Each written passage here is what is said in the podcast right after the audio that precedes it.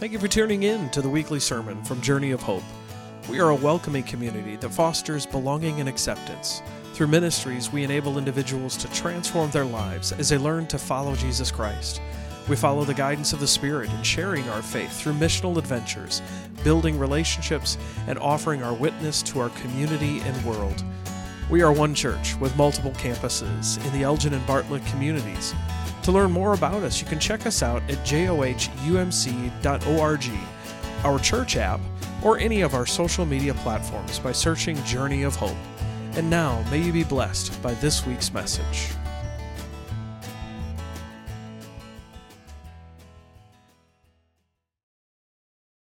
As we hear from John chapter 20, verses 24 through 31. Now, Thomas, also known as Didymus, one of the twelve, was not with his disciples when Jesus came. So the other disciples told him, We have seen the Lord. But he said to them, Unless I see them, see the nail marks in his hands, and put my finger where the nails were, and put my hand into his side, I will not believe. A week later, his disciples were in the house again, and Thomas was with them. Through the door, though the doors were locked, Jesus came and stood among them and said, Peace be with you. Then he said to Thomas, Put your finger here, see my hands. Reach out your hand and put it into my side. Stop doubting and believe. Thomas said to him, My Lord and my God. Then Jesus told him, Because you have seen me, you have believed.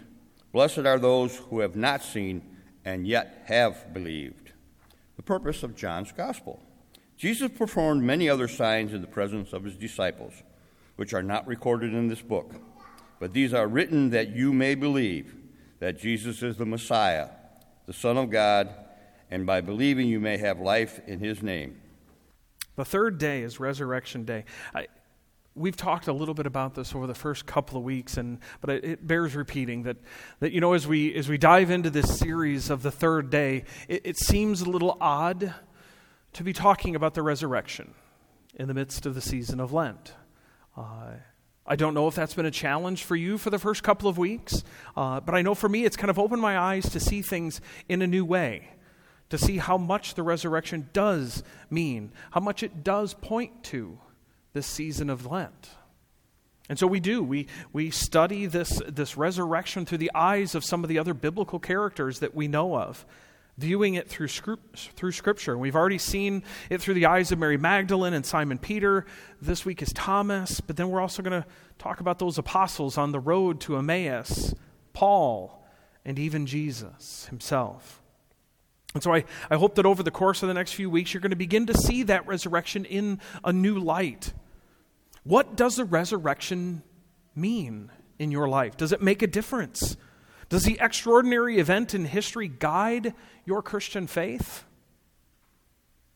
And what insights can we find as we gaze through the eyes of these biblical characters who also encountered the resurrected Jesus Christ? Will you pray with me as we begin? Gracious and Almighty God, God, we come striving to hear your word and to hear your message. And so, God, I ask that the words that I speak would no longer be my own, but, but that they would be your words for your people, your message for your people. And all this I ask in the mighty and the matchless name of your Son, Jesus Christ.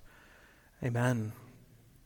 So, as we look at the resurrection of Jesus through the eyes of those closest to him, we turn our attention to that one person who seems to have gotten a bad reputation. A bad reputation throughout uh, our lives with his encounter, just this one encounter with Jesus. We turn our attention to Thomas. Thomas is known throughout church history, and, and I dare say even outside the church, as doubting Thomas. I, I wonder if you'd ask other people outside of the church that didn't have much of an experience, if you said doubting Thomas, if they would know who you were talking about. Or maybe it was just a, a, a, common theme that just bled, it, bled its way into society that anytime somebody would doubt, they would just call him Doubting Thomas. But does he really deserve this negative title? Does he really? I believe through our conversation today, we may come to a different understanding of who Thomas is and what he can teach us about our own faith journey.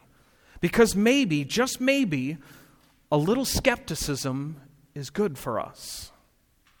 So let me ask, uh, begin by asking you a couple of questions. We've all heard the phrase that things might be too good to be true.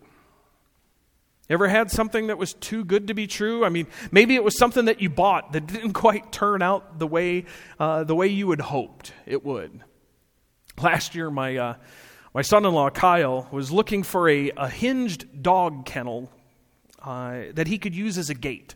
Uh, it actually, I think, was a gate that he was going to put at the end of his garage so that he could keep Goose in the garage. His, uh, oh, a 95 pound golden retriever now. Still is a puppy and way too much energy. Uh, but lovely dog. But trying to keep him in the, in the garage, so he was trying to find this metal gate because the metal gates hold him back. So he searched online and he came across the description of an 18 panel dog fence, and it was followed by a price that just seemed too good to be true. Guess what? it was. Too good to be true. When the package finally arrived, which took a long time to get there, he found himself looking at a box that certainly could not have contained 18 metal fence panels let alone it only weighed a few pounds. So as he opened the package, he found a scarf. And I believe it had like 18 images of horses, 18 panels. Not quite the 18 panel fence that he was looking for. It truly was too good to be true. I, actually, I messaged him last night and he said, you know, deep down, Kyle knew he was being scammed, but he still held out hope that maybe it could be true. You ever been tricked like that? You know, maybe you bought something off of Temu or eBay and only not to get what you really wanted. You just couldn't believe it. Or maybe it was a time when you saw something so astonishing that if you didn't see it, you never would have believed it. I remember a few times uh, at local high school sports games when, when I was actually not watching the gameplay at the time and something amazing happened. Maybe, maybe somebody dropped a three from the logo. Maybe somebody made a beautiful pass or something, but I missed it. I didn't see what had happened. And people all around were telling me what was going on and what had happened. It seemed too good to be true. And since there was no instant replay at high school sports, I couldn't see it for myself. Sure, maybe the score reflected the play, but, but I couldn't believe that it happened. Some were simply amazing plays with no effect on the score, so that wouldn't have even told me either. I wonder if this is how Thomas, might have been feeling. Something amazing happened. This, this wonderful teacher and close friend is killed, and then some of his other friends are telling him that Jesus is raised from the dead. That's too far fetched. That couldn't have happened. Really, guys? Really? Jesus is back? I, I can't believe it. Maybe Thomas was wondering why Jesus appeared to a few of his friends, but not to him. Or he can't believe that he happened to be running errands at the time that Jesus actually appeared. Either way, Thomas's doubts, Thomas doubts that this miracle even happened. But maybe we need to cut Thomas a little bit of slack because there are some things about this encounter which help us on our faith journey. Thomas voices questions and, and doubts that, that many others would have had. Thomas also offers a view of how doubt can lead to faith, a resurrected faith. You see, we've just traveled through a worship series on doubt. Uh, and if you want to hear a little more about that doubt series, uh, you could certainly go to our social media or watch any of those services through the Journey of Hope app. And go back in that series, that Wrestling with Doubt, Finding Faith series. But the key point that came out of that series is that doubt is not the enemy of faith, but a path to a deeper faith. Doubt is not the enemy of faith, but a path to a deeper faith. Asking questions is not evidence of unbelief. It is the mark of someone who is striving to learn more about their faith. We just need to be careful about letting our doubt lead to despair. A little more about that in just a moment. But the other aspect of doubt is, is increasing, uh, with increasing our faith, comes through a process called deconstruction. And some of you may remember that there was a, a message following an Ask a Pastor Sunday that uh, we did a whole series on it. And, and one Sunday, May 8th, 2022, we actually talked about deconstruction, the whole service. We talked about how this is something that we all go through in our life. It may be in our school, in work, or when we're discerning our faith. This is a process of, of stripping away everything that we've been told to believe, everything that we've been told to believe about Christianity, what we've been told to believe, and what we've been told about it. And this can lead to a few different, uh, lead in a few different ways. While it can lead to people walking away from their faith, and we hear stories about that, it can also lead to a much deeper faith. A much deeper faith because you begin to make your faith your own. When you start to ask those questions, it no longer becomes my parents' faith or my grandparents' faith, it becomes mine. Because now I've researched it, I've read about it, and I've learned what I needed to. And now it's mine. It becomes more of who you are, and you are stronger for it. You can kind of call this what Tom Berlin in this, story, uh, this study calls resurrected faith. Thomas's faith was resurrected when Jesus appeared. However, before he appeared is where we find Thomas asking questions and doubting that the resurrection even happened. But here's where we make a distinction because Thomas doubted and asked questions, not when he was alone, but in the midst of community. In the midst of community. He was with the rest of the disciples when he was expressing that doubt. He didn't leave that upper room, he didn't walk away, but he did question. You see, questioning and doubting when alone can lead to despair. It can lead to a feeling of hopelessness. Sure, you can search for answers, you can Google all you want, and you may find answers. You may not find the right ones, but you'll find answers. But you might not find the answers that you need. If you're all alone, this can lead to despair, a path that leads to unbelief. But if we follow Thomas's pattern, we find a much better way to ask those questions and express our doubts.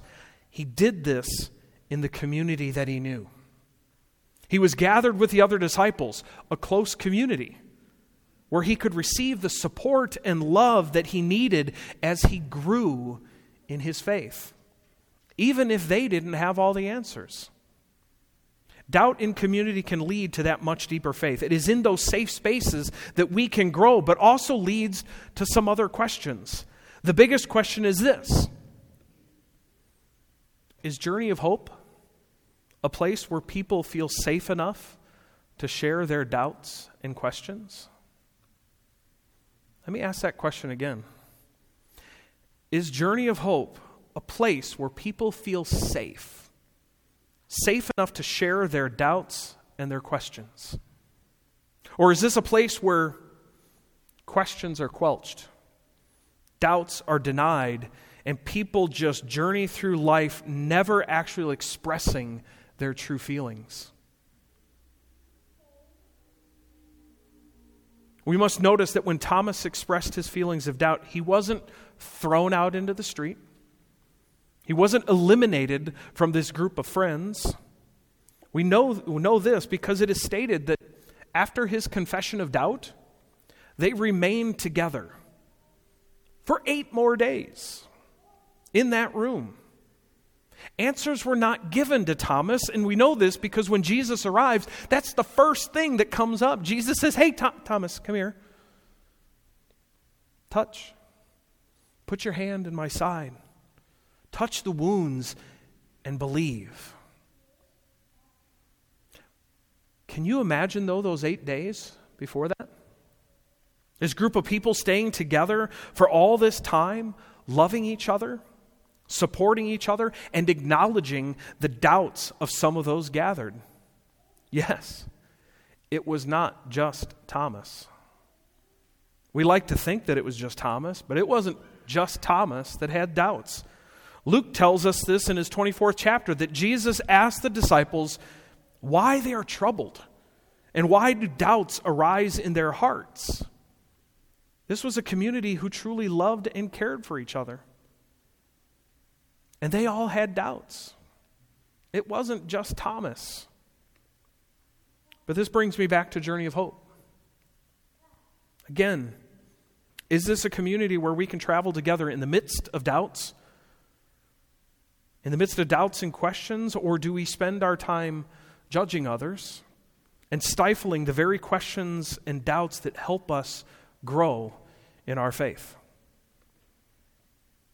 Can we travel together in the midst of doubts? Are you comfortable enough to share a doubt or a question with the person sitting next to you? Now, that may be your spouse, that may be a, a daughter or a son or a, an incredibly close friend. Are you comfortable enough in sharing those questions and those doubts? Because Journey of Hope should be that. We should be that space, that sacred space where we can share our doubts and questions, where we can learn and we can grow together in our faith. And also, how can we be present with one another? How can we be present with each other and encourage each other along our faith journeys? How do we do that?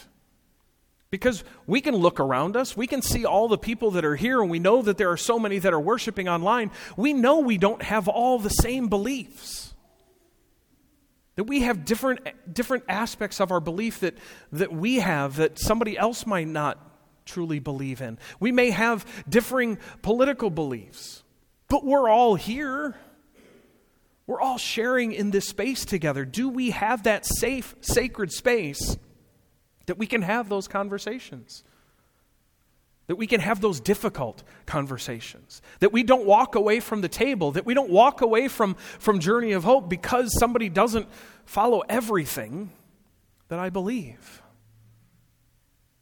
We have the foundations, yes. But there are some things that we don't all run in parallel with.